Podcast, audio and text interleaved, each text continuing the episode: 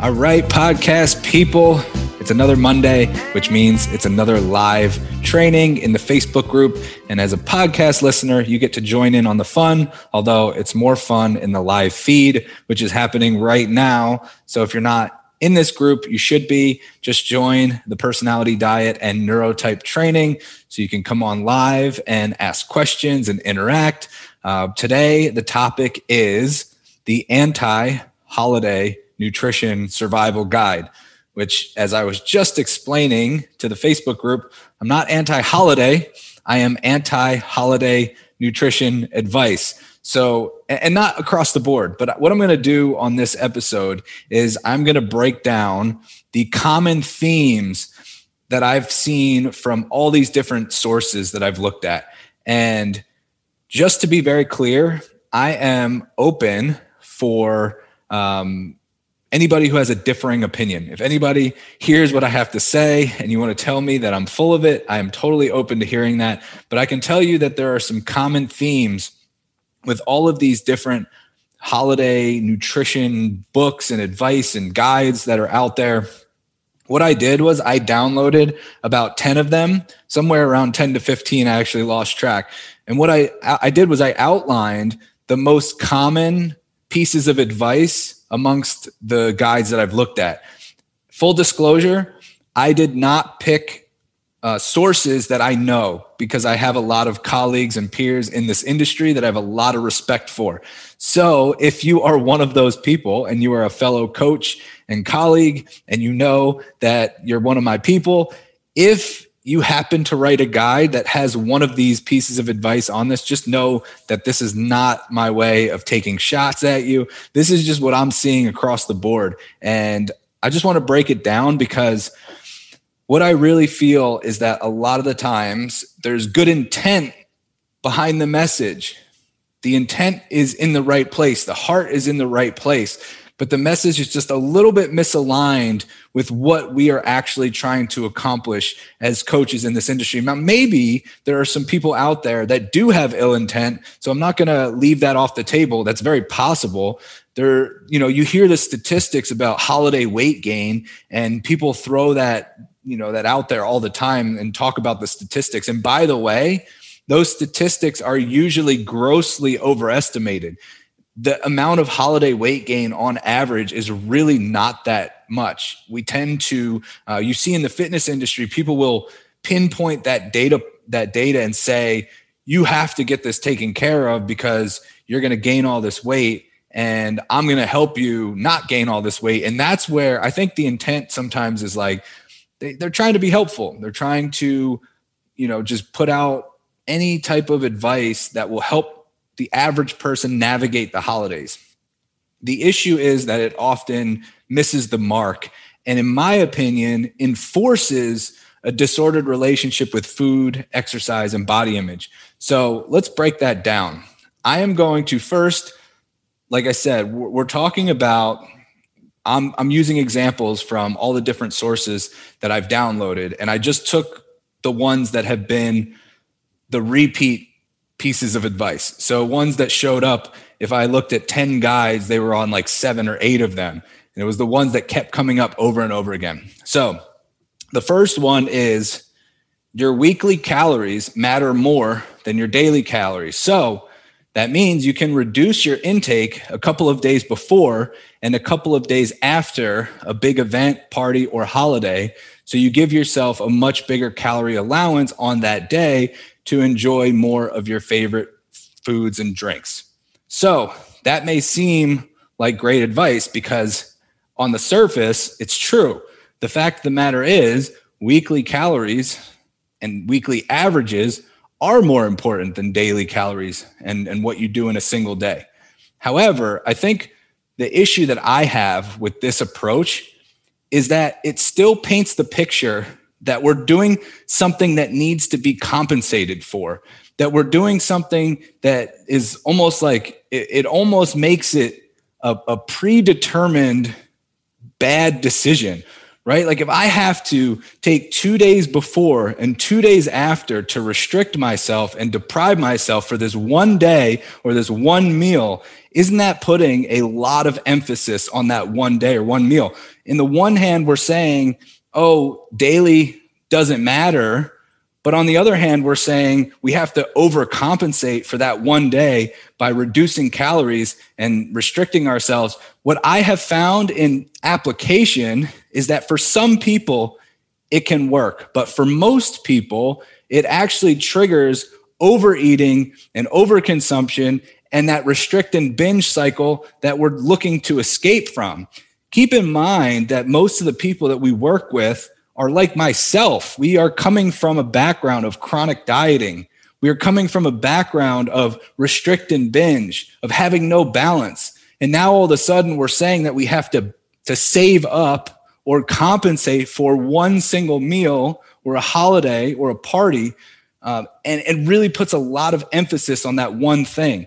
So if we're saying that that one day isn't a big deal, why are we putting so much emphasis around it? That would be like, I'll use an analogy. That would be saying, like, oh, hey, we have this exhibition game coming up. It doesn't mean anything. It's not going to impact our record. It's not going to impact anything about the season. It's just this practice game. It's a scrimmage, it's an exhibition game. But we have to overcompensate. The two days before we have to do our hardest practices of the week. And the two days after we have to break down film and intensely study everything that went on in that game to compensate for that one exhibition game that by the way doesn't mean anything right? So we're sending a mixed message and that's kind of when I, how i interpret yes the weekly calories and averages matter but you know what else matters monthly and yearly. So, like, let's zoom out and look at the big picture. Why are we putting so much overcompensation on one single thing if it doesn't really matter? If I can just go into that event knowing that it is just something where I get to enjoy myself, I get to be with family, I get to have good food. Maybe it's that I'm focusing more on being present and enjoying good conversation and enjoying the company of the people that I love. And food isn't even an equation. It's not like, oh, well, now I have to compensate for this, or how many drinks am I having? I have to calculate my weekly averages. Like, no, let's just go in and enjoy it for what it is and not put so much hype around that one thing. So that's the first one. Second one, I want to include also pieces of advice that I actually agree with. And this one is kind of one of those. So, this is one that has been a repeat piece of advice, which is spend your calories on foods that you truly love. Now, somebody actually posted in the Facebook group a piece of advice that I had given probably a couple years ago.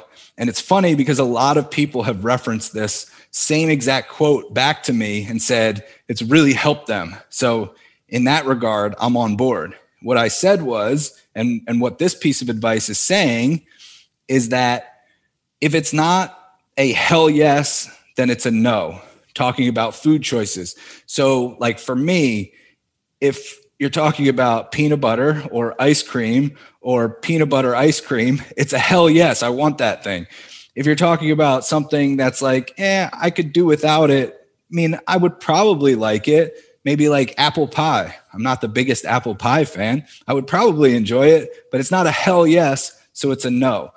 I actually like that piece of advice. However, I don't think that we can always operate with that filter. Yes, I think for the most part, it has application. So just keeping that in the back of your mind can help making mindful de- decisions. If you're in the midst of like you know a social event or, or a big dinner holiday whatever it is and somebody's like oh hey do you want this drink? Do you want this dessert? Do you want this whatever dish? And your initial instinct is like oh hell yes. Then that's an easy answer. If it's like yeah then it's probably a no.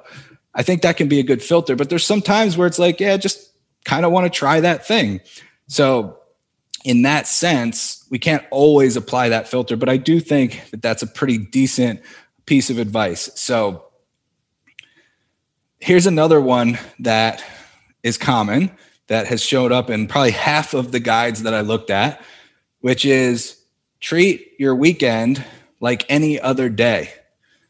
So the the way that this is structured uh, is just it kind of misses the mark because if we're talking about holidays, we're talking about weekends. So it says, you know, a weekend, an event, a party, a holiday doesn't mean you should have to operate any differently than any other day of the week. So it says, you know, you should still be able to plan accordingly. And even if you might not know what's going to be served at that event, you can still plan around that. And again, this is like kind of driving that disordered relationship with food. It's like, oh my God, I have something that's not my normal schedule. So I have to like overly plan and plan everything around that and put a lot of emphasis on this one thing. And that, in my opinion, drives food anxiety higher because let's be honest, a weekend or a holiday isn't like any other day of the week. It's not. They're they're different. Most of the time, we treat our weekends differently than we do our weekdays for the most part. We treat our holidays different than we treat non-holidays for the most part. So we don't have to plan everything all around that and say, oh, well, you know, why can't I just treat this like any other day of the week? Because it's not. Now, planning everything around that, again, I think that for some people, that can be fine. If you are somebody that likes to just keep an eye on things and keep tabs on what you're doing leading up to a holiday dinner or a family dinner or weeknight or whatever it is, totally fine for the right person in the right context. But I think when we put this out to the masses and we're treating this like everybody should be able to follow these rules, it really misses the mark because they're not like any other day. So we're not going to treat this like, okay, I'm just going to plan out and account for this dinner. Again, isn't the objective to remove the control that food has over us? And if food doesn't have control over us, then we're not going to spend so much time stressing and over analyzing and overcompensating for one dinner, right? Like, let's just go in and enjoy that holiday. And even when we're talking about just a weekend, I don't treat my weekends like I do my weekdays. My weekends have a different flow to them. It's a different structure. I don't have to, you know, I don't have the I actually don't care about tracking it as much as I do. Now, for some people, they can get away with that. And, and especially if you have a more extreme goal that you're trying to work towards. But I think that just saying you should be able to plan an event or a holiday just like you do any other day really misses the mark and it places too much emphasis on uh, you know stressing food choices like we're trying to remove that food obsession. We're trying to remove the food guilt or the good versus bad choices or that calories need to be compensated for if you overeat them. So if we're trying to remove those things, let's not put rules in place that enforce that that mindset. So here's another one that I'm just going to say I flat out dislike, which is try fasting. Um, so again, this is like like the first one I talked about, which is lowering calories days before and days after one big meal. Uh, so trying to fast is like the epitome of a disordered relationship with food. It's like, well, I'm going to overeat, so I have to starve myself and punish myself. If you are already doing a fasting protocol, that's totally different. But if you're like, oh, well, I'm going to eat so much that I have to totally starve myself for an entire day just because of this one meal. Again, think don't think about it in terms of calorie balance. Think about it in terms of mindset and sustainability. So every time that you have a big meal, you're going to think about restriction. You're going to think about deprivation. And what's that going to do to you when you actually go into that meal? It's likely going to contribute to making decisions that you wouldn't normally make and eating way past full and and just feeling bad about the whole situation because you put yourself in a position where your body was deprived and you're not going to be as mindful of the choices you're making. You're, you're just setting yourself up for a slippery slope when it comes to your relationship with food. I do not think that fasting for 99% of people, unless you're already doing a fasting protocol, I don't think that it should be something that is utilized to compensate for a big meal. Um, again, it's too important. Our relationship with food is too important to try to starve ourselves just because of you know one situation one meal one acute incident so let's remove those that language like compensating or whatever whatever the phrase you want to use uh, it's more about being present for that that holiday event or that dinner whatever it is um, another one that's very common is drink a lot of water and eat a small snack of protein and veggies about an hour before the event. Here's another one because here what's what's the intent behind this? Well if i drink a lot of water and i eat protein and veggies i'm going to be more full excuse me, going into that holiday meal. I'm going to be more full going into that party or that weeknight dinner or whatever, or I'm sorry, weekend dinner, whatever it may be. So I'm going to chug some water. I'm going to eat protein and veggies. And now I'm full, so I'm not going to eat as much at whatever holiday meal it is or family dinner. I want to control myself. And again, like, are we really setting ourselves up to not want to enjoy the delicious food that's being prepared for this occasion, whatever the occasion is. My guess is that you're enjoying the celebration with family, that you care about the people there, that you care about the conversation and the good food that brings you together. It's not about how little you can eat. I don't think that we're giving out awards for who eats the least amount of calories during a holiday meal.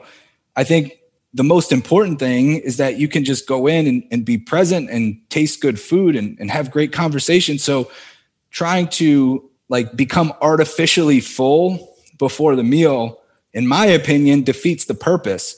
And maybe that's just me, but I'm somebody who likes to enjoy my food. And I don't want to have this feeling of artificial fullness because I chugged a bunch of water and ate a bunch of celery and carrots and lean protein an hour before this holiday event or this weekend dinner that I'm going to. So again, I think that that's something that uh, really we could do without when it comes to the holiday advice. Um, here's one that I love. I have to keep it equal and say both sides. Here's one I love be mindful. A lot of guides are talking about being mindful and being present and paying attention to you know the the situation your hunger signals your satiety your satiety signals the you know and, and part of mindfulness is just taking your time and not rushing through everything and not stressing about all the different things that you know like i said not stressing about how many calories you're eating or how you're going to have to overcompensate for this meal. Just be mindful. Take a deep breath. Be present. Eat slowly. Focus on the people there. Focus on what's important to you, what's meaningful. Uh, so that is one that I can fully, fully get behind. Um, another one that is kind of, I could go either way on this one. Um, it says, pay attention to your alcohol choices. Uh, and, and basically, the gist is that if we're drinking like straight alcohol, like a vodka club soda, or you know something that's like just straight wine without any of like the sugary mixes or anything like that. We're not going to have as many calories on drink choices. I think sometimes if you're not sacrificing, again, if you are somebody who truly loves like a good margarita and that's what you get excited about for a particular holiday, then by all means, that should be your choice. But I think for the most part, you know, making small sacrifices in that regard when it comes to drink choices and and just as a personal anecdote, I love vodka club soda. Like I actually truly enjoy that drink. I also enjoy straight bourbon. So for me, it's not that difficult. But for some people, they really love like the, you know, whatever, margarita or mojito or something that's going to have a little bit more of a caloric load, which is totally fine. Um, however, if there's something that you also enjoy that you feel like you wouldn't be able to, uh, you know, it would sacrifice your experience, then for me, it's worth it. Like uh, when we were on vacation, when Mel and I were on vacation, um, I had some banana daiquiris, I had Aperol spritz, like I had drinks, I had espresso martinis. Like I wanted to try different drinks just because it's fun. And that's it. Like I'm not thinking about sacrificing calories. So that's why I say this one I can kind of get on board with, but not in all situations. I think it really comes down to personal preference. It can help but also it can take away from the fun. So kind of pick and choose your battles, I guess would be my ultimate advice there.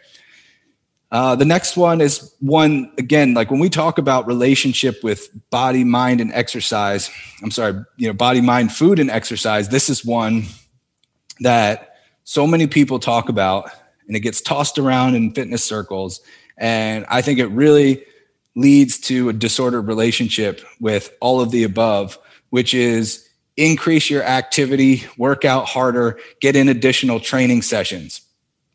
Why? What are we compensating for? We're, we're punishing ourselves and saying that we have to do more because we ate more. So, from a mindset perspective, we're immediately connecting the dots that food is punishable by extra exercise, that excess calories is a bad thing that we have to burn off because, God forbid, we have excess calories in our system, uh, and that we have to do extra work because of this acute situation. So, adding training sessions, adding cardio, punishing yourself with exercise, sending the wrong message. We're, we're going down a slippery slope. We are using food as something that needs to be compensated for, which it doesn't. Like, let's remove those, those rules. Like, we're trying to repair years of diet culture. And we throw out advice like this, which is, first of all, not only on a mindset side of things, but good luck trying to work off excess calories. Like if when you actually break it down, the amount of additional calorie burn from adding training is so small and it probably cancels itself out because your body is pretty damn smart. So when you add hours in the gym, you know what your body does to compensate? It reduces activity outside of the gym without you even knowing it. So subconsciously, you'll move less. It ends up being a wash anyway. So let's focus on the mindset side of things and not worry about how many extra cardio sessions we have to do because of, you know, Christmas dinner, whatever it may be. Totally disagree with that one. So um, I'm going to touch on one more that every single guide mentions, and it may seem like the least harmless piece of advice in the world, and probably advice that I've thrown out more times than I can even count, which is get right back on track. Classic, right? We had this big meal, just get back on track. Well, first of all, by saying that, we're indicating that what we did was off track. We're indicating that eating freely and enjoying a holiday meal or whatever it is, we're indicating that that's off track and we have to get back onto something. So, right then and there, we're kind of painting this picture that something needs to be fixed that there's a track that we should be on and we and we swayed from it we did the wrong thing so i know that I probably will get some comments about this one saying that people disagree with me, which I'm totally fine with, totally open to hearing the other side. And I've actually used this phrase plenty of times, like just get back on track because the intent is a good one. The intent is like, hey, nothing happened in a day. You can just go back to your the way that you were operating before that day and you'll be totally fine, which is true. But I think that sometimes the language we use is important and sometimes it does enforce this mindset that we did something wrong. So, um, rather, my preference is to kind of paint the picture that that's all part of the track. Like there's no track at all. The, the Thanksgiving dinner, the, the week, the weekend, you know, get together with friends, the couple of drinks that you had, um, whatever it is, the holiday celebration, that's all part of it it's all part of it. There's no track to get back on. You did exactly what you were supposed to do. So now we're talking about like what choices and decisions are you going to make from here? And I think just framing it in that perspective versus like you did this thing, now just get back on track. It, it does paint the picture, send the message that there was a wrong decision that was made and now we have to get back to making the right decisions and from a mindset perspective i think that that can be damaging. And I realize that I'm super nitpicking on this one. So if you disagree with me, feel free to disagree. That is my opinion on that. Um, rather than thinking about it as off track, we have to think about it as part of the process. And I'll give you an example of this. When you look at how behavior change happens, behavior change happens in stages. one of the stages that's talked about is relapse. Relapse isn't talked about as something that needs to be removed, like, oh, we can't have this relapse. It's talked about and utilized as part of the plan, as part of the process for behavior change to occur. So we go through these phases and we get to a point where we've established a new behavior. And part of that process is relapsing to our old behaviors and then continuing on. It's part of the overall process. It's nothing, we didn't do anything that we weren't supposed to do. It's built into the equation. That's kind of the way that I prefer to treat situations like that. It's built into the equation. You don't have to get back on any track because there is no track to get back on. We're just trying to create this way of doing things that allows for us to enjoy all of the moments that we want to enjoy while making progress. And that's it. We all have goals. So keep in mind that if you're trying to, you know, get ready for a photo shoot, if you're trying to compete, if you're trying to step on stage, if you're trying to get as shredded as you possibly can, you have to make sacrifices. A lot of these things, like accounting for you know holiday meals and being super strict and compensating and you know hitting your weekly calories all that stuff might have to happen if your goals are very extreme. But for 90 plus percent of us we just want to feel better look better make progress over the long haul and get results that actually last. So in that sense it makes i think a better impact to just build that stuff into it. It's already part of the process. We don't have to get back onto anything. We just continue to navigate and, and make choices that align with what we're trying to do. And for me, I know that I want to enjoy holiday meals. I want to be able to have a drink when I want to have a drink. I want to be able to go out with my friends, you know, when when situations are permitting that I can do that. I want to be able to do those things. Like that is part of what I enjoy from living life. And food should not be something that takes away from that. It should not be something that adds stress and anxiety. And if it is, I think we have to really take a look at the messaging that's going on in our head and the story that we're telling ourselves. And a lot of times, the, the advice that comes from a well intentioned message can enforce those disordered behaviors. And it can enforce that eating you know overeating is is something that needs to be punished or it's just an inherently negative thing to do or a wrong thing to do. Uh, there, there's nothing wrong with with overeating. What is that you know overeating by whose standard?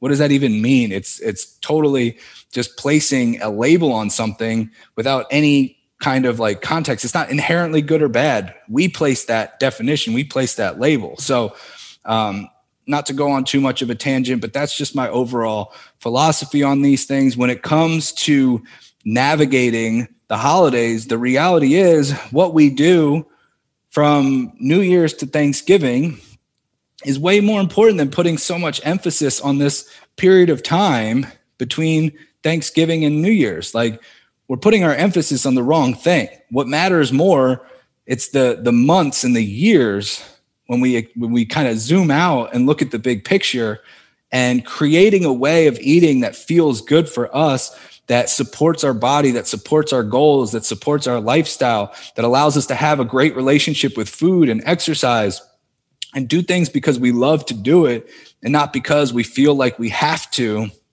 or feel like we're we're not good enough or feel like we're broken.